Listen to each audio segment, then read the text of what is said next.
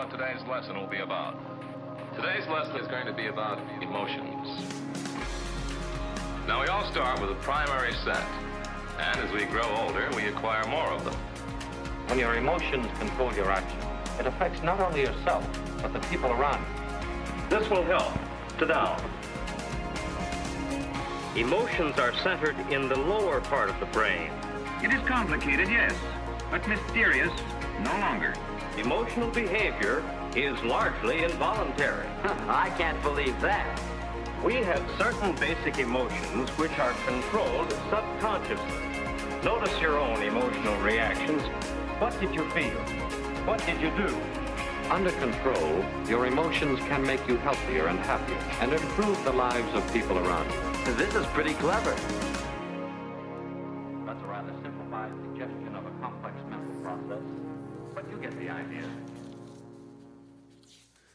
Good morning, church. I am kicking off a series uh, today called Mindset. Thank you, Leander, for being excited. And you haven't even heard installment one. I'm looking forward to the series. He got me excited. Um, we are full of anticipation about this series and all that God is, is going to do. Um, but first, everybody say, but first. I have to share with you something that's happening in the next couple of weeks. I'm super excited about it. Um, it is called the Team, or the Exchange Church Meet and Greet. The Exchange Church Meet and Greet. So if it's, you know, something that you would be interested in going to because maybe you've not uh, been familiar with the church or you just started attending in the last couple of months, or uh, maybe you've been gone all year and you just forgot who we all were. Uh, you're welcome to come back and, and talk with us.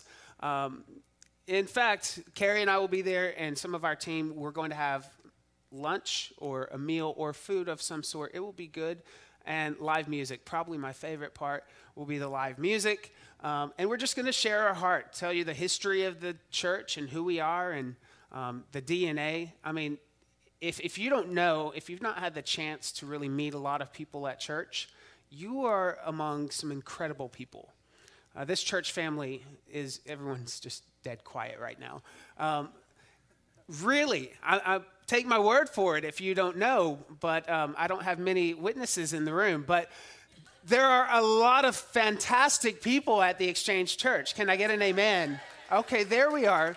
There we are. Everyone was wondering, is he referring to me or someone else? Yes, you, every one of you. Just so amazing. So, on this graphic that we have for the meet and greet, there is a QR code. Now, the world has become familiar with QR codes since the pandemic because all restaurants now, just about to get their menu, what do you have to do? Scan a QR code. So, if you would like to sign up, in fact, let's just practice. Take out your cellular device, your cell phone, um, go to your camera, and then you will f- point the camera to that QR code. No, that is not the mark of the beast. I promise you, for those of you who are like, I'm not pointing my camera to anything, it's just technology. And you point your camera to that. If you need to enlarge, go ahead and enlarge. And then you can even tap on the QR code to reset the light settings so your camera will recognize that little bad boy. And when that happens, there will be a pop up on the top of your screen. And that will, is a direct link that will take you to sign up for the Exchange Church meet and greet.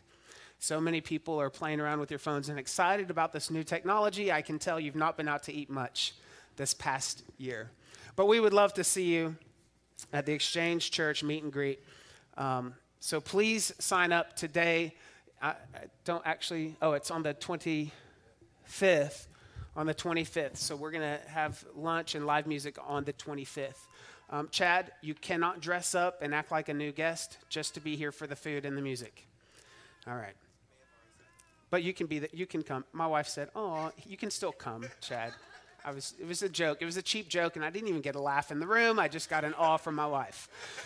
So today we're talking about uh, mindsets, and I think that this is really important that we understand and we get some things right. Today will be a fundamental discussion on taking thoughts captive, on what proper godly kingdom mindsets are. Um, in future installments of the series. I hope to challenge some of the frameworks that we've embraced so easily because of culture or history or family bloodlines. It's always been this way. I, I, hope to really help us understand what the Word of God says about so many things that culture is just now getting on board and talking about, right? Stress, anxiety, depression. There are so many things that we are now becoming aware as a civilization that God was aware from day one. His word addresses so many things on this issue.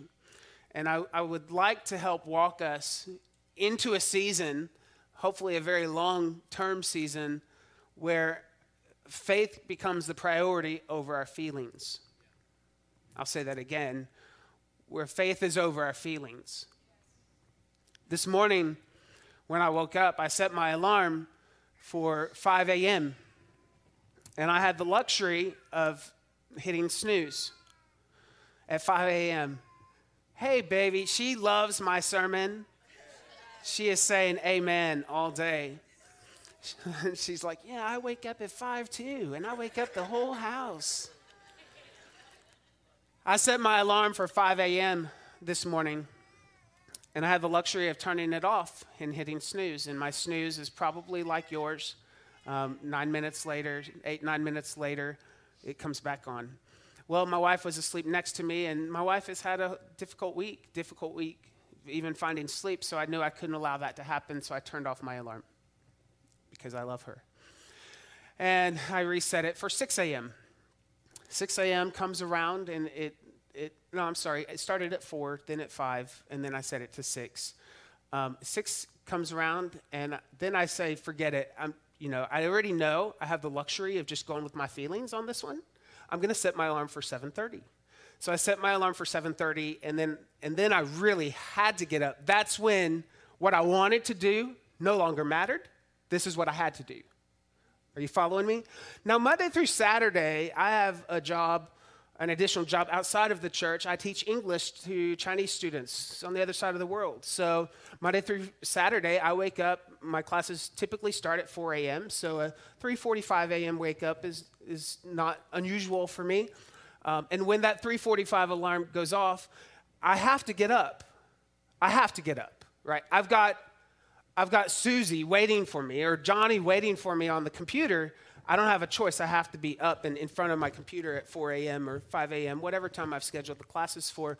But on Sunday morning, I have a little bit more liberty. Now, in this context, it works really, really good, right? In this context, I get to enjoy the fruit of my feelings. But I couldn't do that Monday through Saturday whenever life has to have me up at 3:45 a.m. Okay? My point, I suppose, is that feelings make a wonderful servant, but a terrible master. If every single morning I went with my feelings, then I, was, I would probably find myself in trouble at some point. And, and stress and anxiety and our thoughts and our mind, it is so interconnected with feelings. I bet if you're like me, there are moments where you don't actually know is this a thought I'm having or a feeling that I'm feeling? Have you ever thought that? Some of you are like, oh, Pastor, I don't even worry, I don't even go that deep. I don't investigate that much. I just know what I feel. Right? Like if I think it, I say it. If I feel it, I feel it. But sometimes we get confused because the thoughts that we're having, we assume are our feelings, or we assume that our feelings are our, our thoughts because they are so tightly interconnected. It's really important for us to understand what I'm saying this morning because there is great warfare in our mind. Jesus died on the hill called Golgotha, which means place of the skull.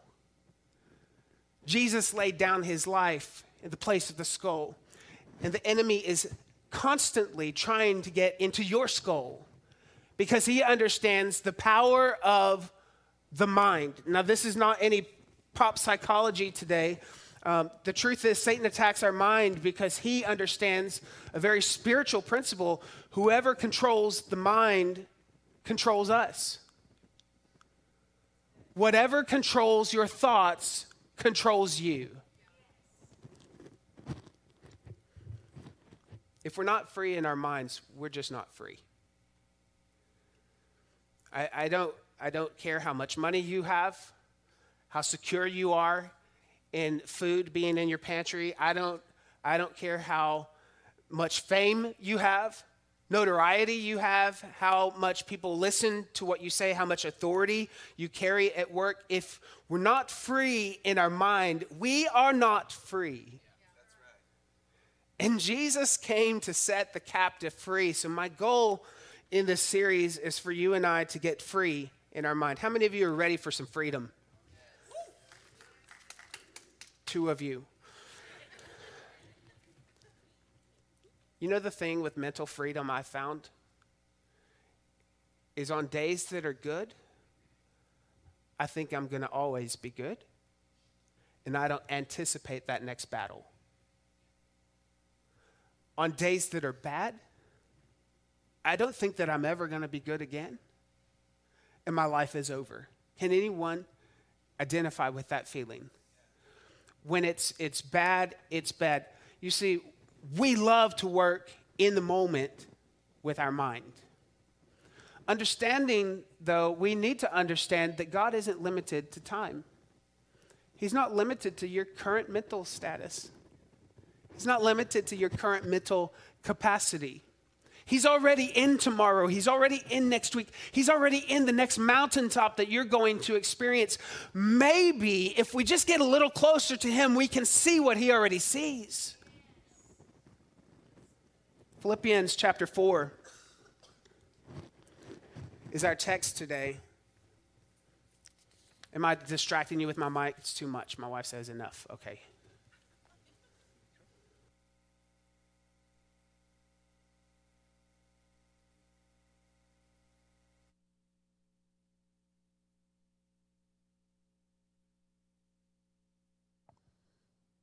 Hello? Check. Can you hear me? Before I go to our text, let me just give you some facts. Anyone in the room like facts? Facts? Okay. Here are some facts. According to the National Alliance on Mental Illness, one in five United States adults suffer from mental illness every year. One in five. 50% of all lifetime mental illnesses began by the age of 14. Somebody say, wow. By the age of 14, this is why youth ministry is so important. This is why children's ministry is so important. Our, our under 14 year old little humans have real issues and they need a real God. This is why it's so important. 75% of all lifetime mental illnesses, 75% of all lifetime mental illnesses began by the age of 24. These stats include clinical depression, anxiety disorders, post traumatic stress disorder, among, among others. When situations arise that cause us to feel stressed, this is part of our physical response, just so that we all understand. Our nervous system produces hormones that prepare our body to defend itself from a potential external threat. Anybody ever heard of uh, fight, flight, or freeze? How many fights do we have in the room? How many fighters are in the room? You're a fighter? All the eights are raising their hand? Yep.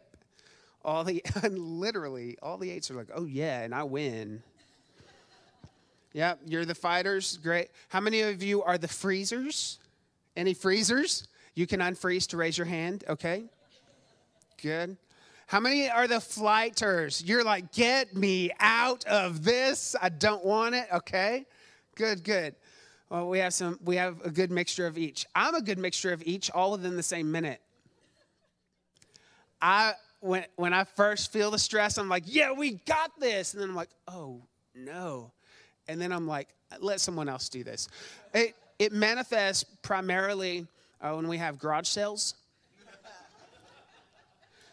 My wife says she wants to have a garage sale. I'm all in. I, I go and I buy the cute little stickers with the different prices. And I'm like, and we can sell this and we can sell that and we can sell this. And I've got the tables and I've put out the signs. And then the morning of, when it's really on, I'm like, boys, mom needs you. And I freeze, you know? I, I go through all of these cycles. That is a natural physical response. There is a chemical in our body called cortisol. Cortisol. And when you experience stress, cortisol is released in your body. It's not good for us to have cortisol at high elevated levels for too long. It physically begins to damage our body. Now, there is short term stress, such as a deadline or a near miss on the highway. You ever been driving for so long and like you're nodding off and you're you're about to fall asleep, you almost fall asleep, and then you're like, "Oh, I almost fell asleep." And then you're wide awake because you had that near miss. Are you anyone? Okay, that's happened to me one time. And driving on the highway, a car gets over into the yellow lane and you swerve and you avoid it. It's coming towards you, and you have this instant rush. Suddenly, you're like this vigilante driver where you're hyper aware of everything that is around you. That is the result of short term stress that works in our favor. However, there is another type of long term stress that we see, and that's, that would be in the case of prolonged illness, unresolved conflict, or any kind of ongoing trauma that we experience. Um, this is known to cause negative physical and emotional symptoms. Now, unlike stress, anxiety is intent, internally caused and is defined by persistent excessive worries that don't go away even in the absence of stressors. So, some of us find ourselves in stressful or anxious situations so often that when we remove ourselves from those situations, we still feel the remnant of the emotion from that situation. Does this make sense to you? You have become a friend to anxiety almost. You allow the cortisol to continue to flow. You're almost uh, creating self fulfilling prophecies that something is going to go wrong tomorrow because you're so used to things going wrong today. Now, this is what happens in the, the physical sense. I have to stop here and say that this house, the Exchange Church, is very pro Christian counseling. We're not a church who, when we hear a need, someone comes to us and has a problem, we don't just say, we'll pray about it. We do believe that prayer is not just our first and last solution, it's the best solution. We do believe that. Uh, but we also believe that God has really empowered humanity to bring healing to itself. Just as when you scrape, you know, scrape your elbow or you have surgery, your body repairs itself. The body, made up of many members and many people, is uniquely equipped to repair itself. You know, when we confess our sins one to another, when we have hard conversations with one to another, the Bible says that we find healing in that. When we confess to God our sins, we find salvation. But when I confess to a, a brother or to a sister, when we share our wounds and our pains, that's where healing happens. The body of Christ was designed to heal each other.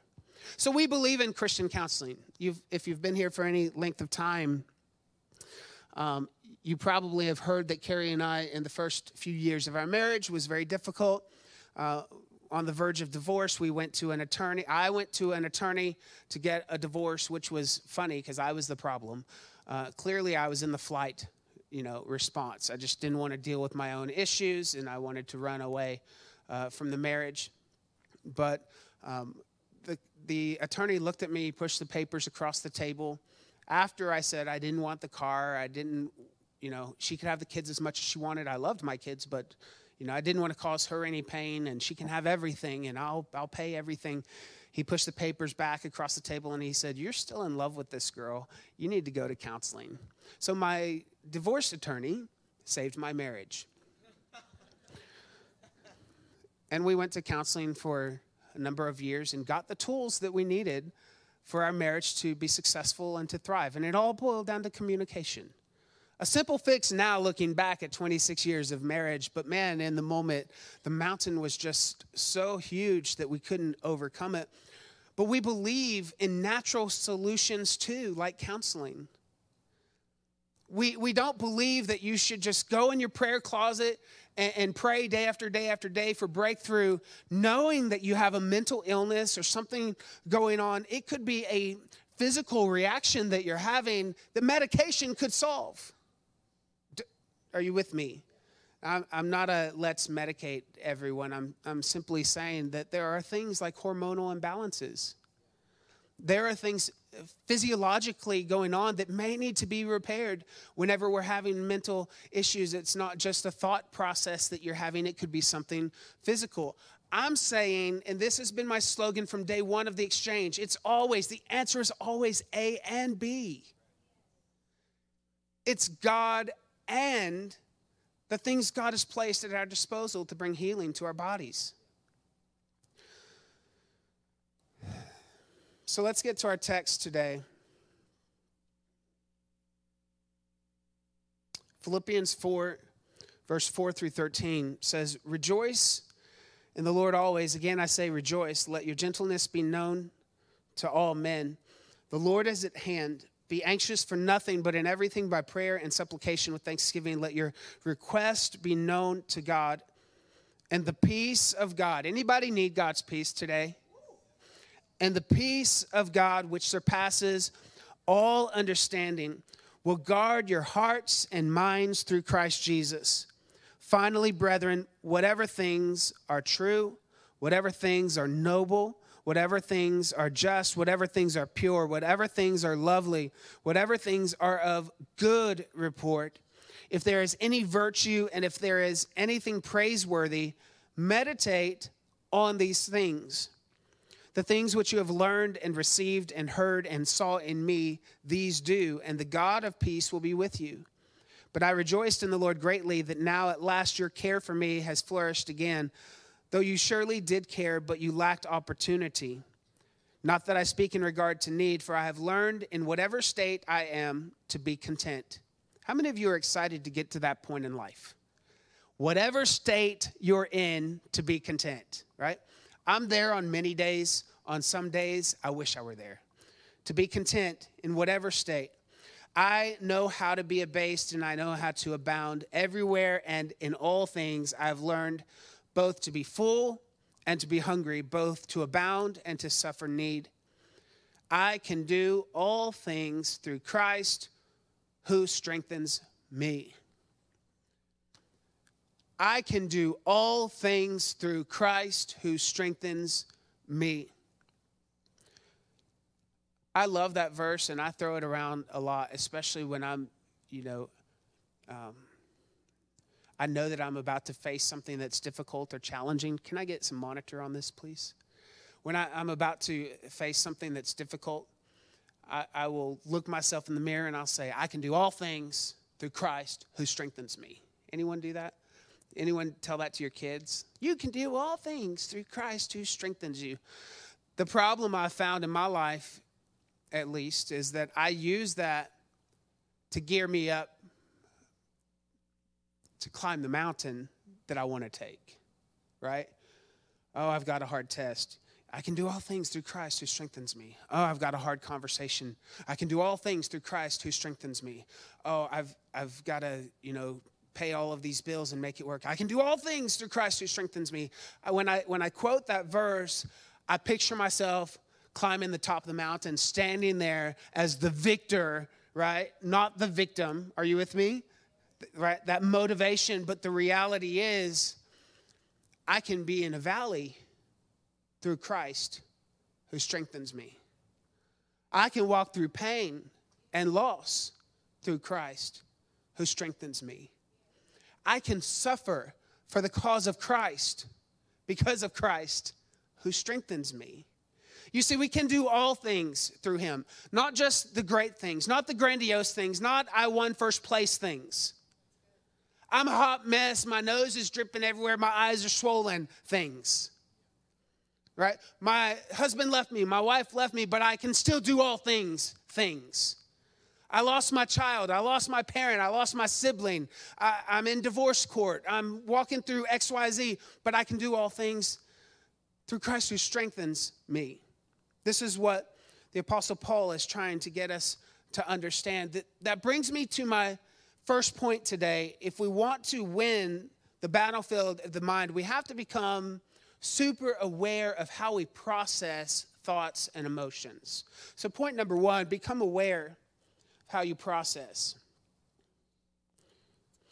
Are we focusing on the problem and our inability to solve it ourselves? Or are we focusing on the God who continually, continuously promises to remain at our side and be our strength during moments of weakness? My wife has a verse on our bathroom mirror. I have a whole collage of verses and sayings, and when I'm brushing my teeth, it's like so so many things. Um, this whole like 25 point thing on how to treat your wife. She won't let me remove it. Um, but it's you know a whole bunch of good good things that I just go through daily and sayings and my wife has just two or three and this is one of her two or three bathroom sayings Second Corinthians 12 9 he said to me my grace is sufficient for you for my strength is made perfect in weakness therefore most gladly I will rather boast in my infirmities that the power of Christ may rest upon me how do you process pain? Do you look at the event or do you look at the creator? This is very important, and Paul understands this lesson very well. You see, in this letter to the Philippian church, uh, it was written during a time of intense personal stress for Apostle Paul. He had long been in conflict with his former colleagues uh, in the Jewish leadership. There had been multiple attempts on his life. People had tried to take out the Apostle Paul, and he was currently living under house arrest while waiting to present his case to Caesar in Rome. Talk about stress. People are trying to kill you. You're on house arrest, like your life hangs in the balance. And during that time, some people were actually preaching the gospel of Jesus Christ, not because they believed in Jesus the Messiah they were preaching the gospel around town just so that when Paul went to see Caesar, he would be in more trouble because the gospel would have made more waves in town. That's evil. Did you hear what I said? They're preaching the gospel, not believing in the gospel. they don't believe that Jesus is the Messiah, but they were preaching it just to cause more trouble for Paul. And you know what Paul's response was? He said, I don't care the motivation. So long as the gospel of Jesus is preached, I'm well he wasn't looking at the circumstance. In short, Paul recognizes that what he focuses on, the problem or the promise, directly affects his mental and emotional state and health. It's important for us to know this morning that the Bible doesn't shy away from issues that are touching our lives today. It's filled with numerous accounts. I've written down a few of men and women who struggled to hear from God because because of these very things we're talking about stress, anxiety, depression, uh, loneliness, isolation. Uh, for example, in 1 Kings 19, Elijah asked God to let him die after his victory over the prophets. Elijah, Elijah, the man Elijah. Who can compare to Elijah today? No one. Elijah said, God, just kill me now. The words of David the words of lament and desperation of, and of the other psalmists fill many of the pages of Psalms. And these are Psalms that we turn to for comfort because we know that someone's been there and they understand. Another example, Paul confessed that he and his companions were so utterly burdened beyond our strength that we despaired of life itself. 2 Corinthians chapter 1 verse 8. However, Paul goes on to say, "But that was to make us rely not on ourselves, but on God who raises the dead. He delivered us from such a deadly peril and he will deliver us, and he will deliver us. On him we have set our hope and he will deliver us again." So Paul understands he's reached a point where he feels like giving up I'm sure in a room this size with this many people, I mean, at least a good 75, 80% of the people just in this room in the last 12 months have wondered how they're going to go on. Your job has been in jeopardy, Your relationships have been in jeopardy. You've lost someone close to you. You're dying from isolation and lack of contact. And we've asked the same question that these people are asking. And you know, when Elijah despaired of life and he wanted to give up, you know what God did? God didn't shame him. God didn't say, Well, that's silly. You shouldn't be thinking that. God didn't correct him. Instead, in the middle of his grief, God fed him. God told him to take a nap and get some rest. Tomorrow's another day. How do you handle stress? Do you look at the problem or do you look at the promise? Point number two if we're going to handle stress, we need to recognize that we aren't meant to face problems alone. You weren't meant to be an island. And this is one of the biggest problems and struggles I have with a pandemic where everyone needs to be inside their homes and hide themselves from the population and watch church from online. And I'm, I'm so grateful you're watching online. But here's the real issue we were made for community, we were made to hug each other and and say attaboy to one another. We were made to not just connect through a keyboard, but connect by seeing the twinkle in someone's eye or the hesitation of breath when you ask someone how they're doing. No, how you really doing? I can see something's on you right now. What's really going on? We were made for that kind of interaction. And so while I'm grateful that the church continues even through online, there's something not yet complete. Because we were made to do life together. Recognize that we aren't meant to face problems alone. This is one reason why I'm pushing for the meet and greet. Because we're tempted to show up late to church with our mask on, sit on our own row. And, and again, I'm not, I'm not asking everyone to, to crack open a bottle of water and share it.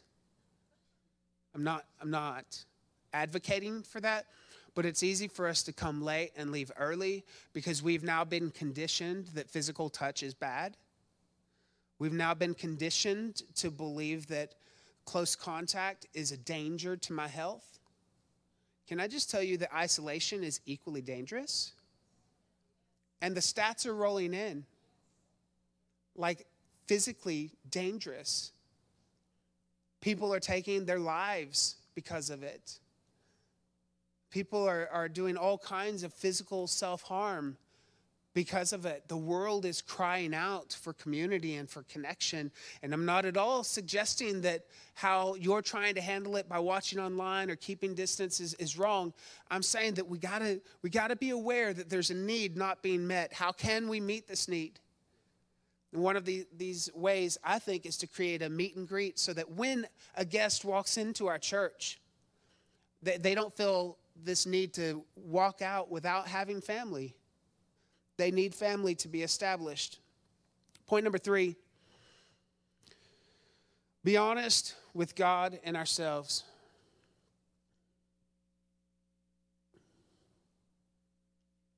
If you want to overcome mindsets, bad thinking, bad frameworks, it starts with honesty. We all can get really good at lying to ourselves. Did you know actually that it's easier to lie to yourself than to someone else? Never thought that was possible, did you? You thought, oh, I can, I can lie to the store clerk. No, I, I only have uh, three pieces of candy, not six. You know, you, you think that it's easier to lie to someone else because they don't see the real you. It's easier to lie to yourself because you do know the real you.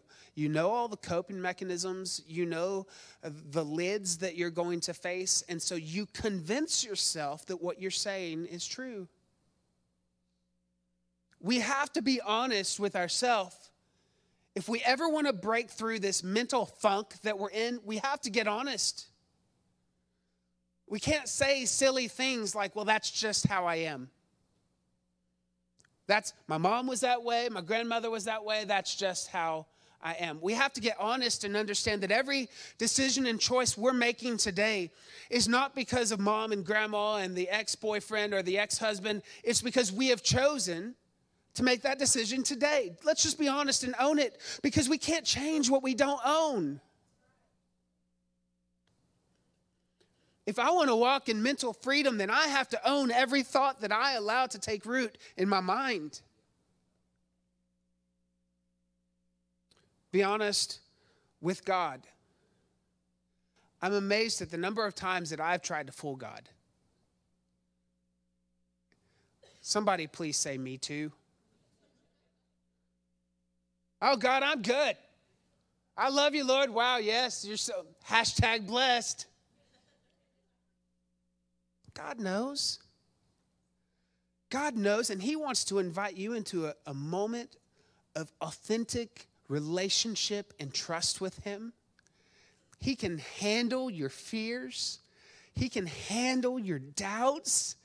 He, he can handle everything. He already knows what you're thinking. The power is in revealing to Him that you trust Him enough to share those thoughts. Be honest with ourselves and with God. Point number four, my last point today. We have to come into kingdom alignment. I've been thinking a lot. I'm reading this book right now. My goal is to read a book a week. Um, and, and the one book that I've been on for three weeks is about church culture. It's a really good book. And I'm, uh, trying to, the leadership side of me is trying to wrap my brain around what has COVID done to church culture globally. How do we continue to build the local church? I believe that the local church is God's plan A for the world, not plan B. I think it's absolutely fundamentally critical for people to be connected to a local church, but I also understand that, that COVID has done a number. I mean, I, I'm friends with so many pastors in this area, and you know, they'll text me, ask how I'm doing, and I'm honest with them. I'm always brutally honest. And and I'm thinking, oh, they probably didn't know they were going to get another prayer request from somebody. And the response is always, uh, You're not alone, us too. That's what's happening to us too. That's what we feel too. And so I'm reading this book on culture, and the Lord is taking me into a season, I think, where I become less focused on designing a church culture and making sure that the church is living out kingdom culture. Because kingdom culture isn't impacted by anything in the physical realm. Are you, with me? The kingdom of heaven, the kingdom of, of God. So I'm, I'm figuring out ways to articulate what does the kingdom of God culture look like in our own context because I know that we need to come into alignment of that. I, I don't want to be a church who fizzles out because of the pandemic because I got so wrapped up in trying to find solutions in my own intelligence. Right? I want to come into alignment with the kingdom. And that's true with your thinking as well. You've tried an awful lot of solutions. How's that working for you? It's time to come into kingdom alignment. Second Corinthians chapter 10 verse 4 through 5 says for the weapons of our warfare are not carnal but mighty in God for pulling down strongholds casting down arguments and every high thing that exalts itself against the knowledge of God bringing every thought into captivity to the obedience of Christ There are strongholds that exalt themselves in the knowledge of God, and we have to take them captive. Every thought that is in my mind, I'm going to compare it to what God says about me. That's what we should be doing. That's what it means to, to take every thought captive. You ever seen a military war show and they take a prisoner of war? What's the first thing they do? They sit them in a chair and they say, What's your name? What's your rank? What's your job? Who are you with? You seen that? And they interrogate them and they get all of the information from the prisoner of war that they possibly can. That's what you need to do with every thought that passes through your mind. You need to take it captive, sit it down, and say, What's your name? Who do you work for? What's your agenda? What's your rank? How long you been here? Show me all your buddies where they're hiding. Take every thought captive and make it obedient to Jesus Christ. Did you know that you have so many thoughts that you think you came up with that you think have plagued you your entire life because it plagued your mama or your daddy and your grandma and your granddaddy, and you think that's just the way that it is. But the reality is, Satan has planned from day one of your birth to plant these seeds into your mind, and they've been here so long you think that they're your own, and it's not your own, it's sent from the enemy. You have to take your thoughts captive and express your agreement with what God says about you. What does God say you're not a failure. You're not a flake. You're not a has been. Your destiny is not over. Your purpose is not over. You're not someone that people then want to connect with or be around. Express your agreement with what God says about you. Confess the word of God over yourself out loud. Some of us just need to wake up in the morning, look in the mirror, or tell your spouse, tell your kids, say, I am a blessing and not a burden. I, I really think that might just solve some of our issues in the room today to believe that I'm a blessing, not a burden. What does God say about you? I love Jeremiah 29 11, and I know this is really great for plaques or magnets on, on the refrigerator or you know, the bios of Facebook or Instagram. Favorite verse, Jeremiah 29 11. For I know the plans I have for you, says the Lord, plans to prosper you, to give you a hope and a future. How many have heard that verse? Jeremiah 29 11. You know what's really funny about that verse, which maybe you don't, don't know this is the context? Um, the people of Israel are complaining to God. They're questioning him, they're doubting him. They're wondering, God, are you here? Like we've been in captivity. You sent us from, from jailhouse to jailhouse. Who are you? What are you doing? Do you even love us? Like they're they're really upset. And God's response to them in Jeremiah 29 11 says, I know the thoughts that I have toward you. In other words, why are you trying to tell me what I think about you? You ever had an argument with someone and they try to tell you what you think? Isn't that annoying? Oh, it's so mad. And especially, I love when that happens to my wife. I get to hear the, the gory details of it. She's like, Can you believe they told me I was doing that? Because that is not what I was doing. I was like, I know, baby. Did you let them have it? Anyway. But that happens to all of us, right? They people make assumptions and they tell you what you think. That happened to God in Jeremiah 29 11. The people were trying to tell him what he thought about them. And he said, God said, Yahweh said, Hold up a minute. I know the thoughts that I have towards you. I'm not out to get you, I am for you. I- am not looking to punish you. I'm bringing you into a land of promise. I, I know the thoughts that I have for you, and they're good. You're a son and not a slave. I want to give you a hope and I want to give you a future. Some of us need to ask God, What do you think about me? Rather than assigning and telling God what He thinks about us, some of us just need to lay our heart bare before Him and say, God, just show me.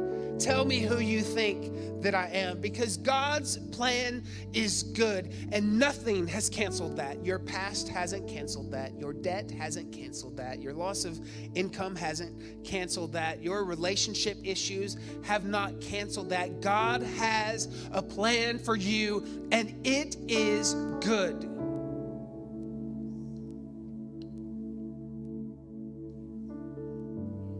We are tempted in moments of tragedy or stagnation to wonder if God is good. There are many times in my life I don't understand why God did what God did. Moments that if I were God, I would have done something different. We've all been there. But I don't want to serve a God that I can understand. I, I don't want to serve a God who does everything that I tell him to do. I don't want a God that fits into my box. I want a God that is beyond that. A God who loves to bless me in a way that I didn't even see it coming.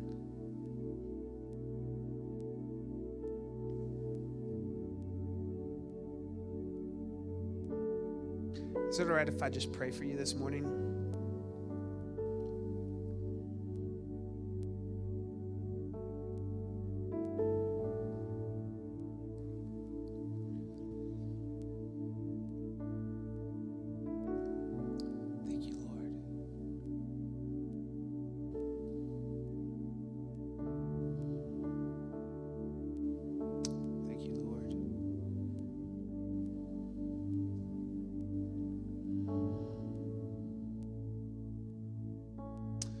Kayla, I believe, can I just share with you something that I feel in my heart?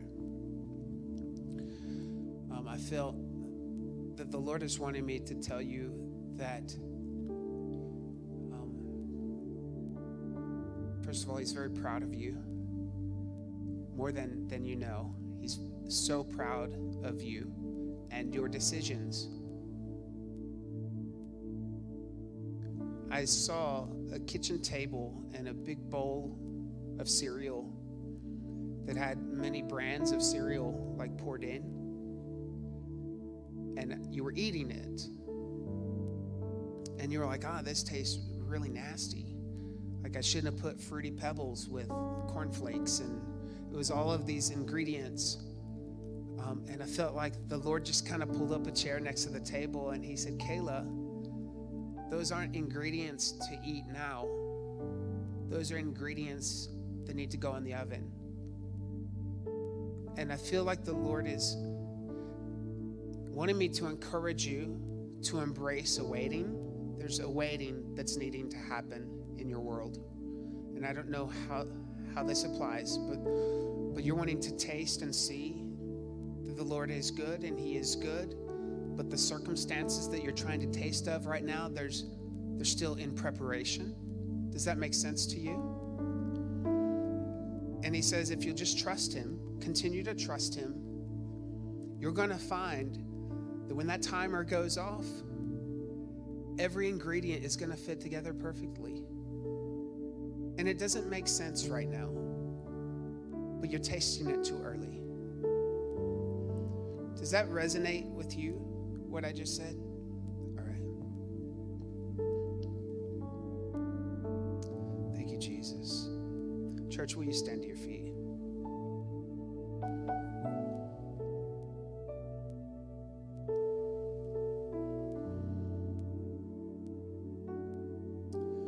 Thank you, Lord.